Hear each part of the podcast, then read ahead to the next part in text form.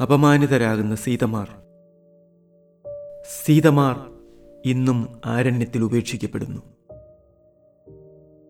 പടുരാക്ഷസ ചക്രവർത്തിമാർ ഇന്നും സീതയുടെ ഉടൽ മോഹിക്കുന്നു ദുരുപയോഗം ചെയ്യുന്നു അപമാനിക്കുന്നു. ഇന്നത്തേക്കാൾ കുറച്ചുകൂടി പുരുഷകേന്ദ്രീകൃതമായിരുന്ന ഒരു കാലഘട്ടത്തിലായിരുന്നു കുമാരനാശാൻ സീതയെക്കൊണ്ട് ഭർത്തൃവിചാരണ ചെയ്യിക്കുന്നത്.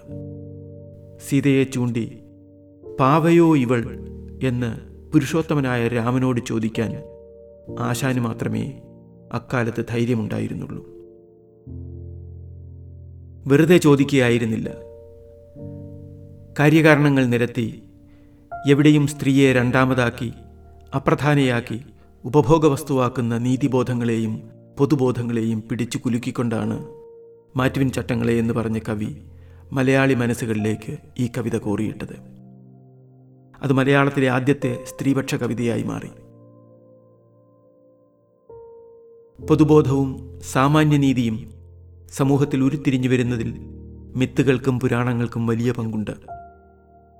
മഹാഭാരതവും രാമായണവും ഭാരതീയ ജീവിതങ്ങളിൽ അനുവാദം ചോദിക്കാതെ കടന്നുകൂടിയ പശ്ചാത്തല സംഗീതമാണ്.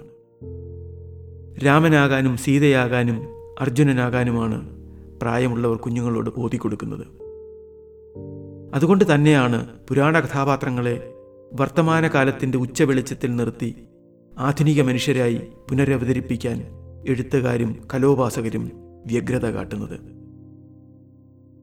മറ്റൊരു കാലത്തെ നീതിബോധവും ആചാരങ്ങളുമല്ല വർത്തമാനകാലത്തിന് വേണ്ടത് എന്ന് തിരിച്ചറിയുന്നവർക്ക് മാത്രമേ ഇത്തരം അനുരണനങ്ങൾ ഉണ്ടാക്കുവാൻ കഴിയുകയുള്ളൂ. അങ്ങനെയുള്ളവർക്കെതിരെ മാമൂലുകളുടെ ഉപാസകർ എക്കാലത്തും വിശുദ്ധ യുദ്ധങ്ങൾ നയിച്ചിട്ടുമുണ്ട്. ചിന്താവിഷ്ടയായ സീത എഴുതി കഴിഞ്ഞിട്ട് ഇന്നേക്ക് നൂറ് സംവത്സരങ്ങൾ പിന്നിട്ടിരിക്കുന്നു. പുരുഷകേന്ദ്രീകൃതമായ ലോകത്തോട് മല്ലിട്ട് തളർന്ന സീത ദിനസാമ്രാജ്യപതിയോടും രമണീയ വനങ്ങളോടും അതിലെ ഭ്രമര വ്യാകുലമായ സുമങ്ങളോടും യാത്ര പറഞ്ഞ് വസുന്ധരയുടെ ഉജ്ജ്വല മഞ്ചലിലേക്ക് പോകുന്നതിന് മുൻപുള്ള ചിന്തകളാണ് മനോഹരമായ ഈ കാവ്യം. ഉദാത്തമാണതിന്റെ പ്രമേയം.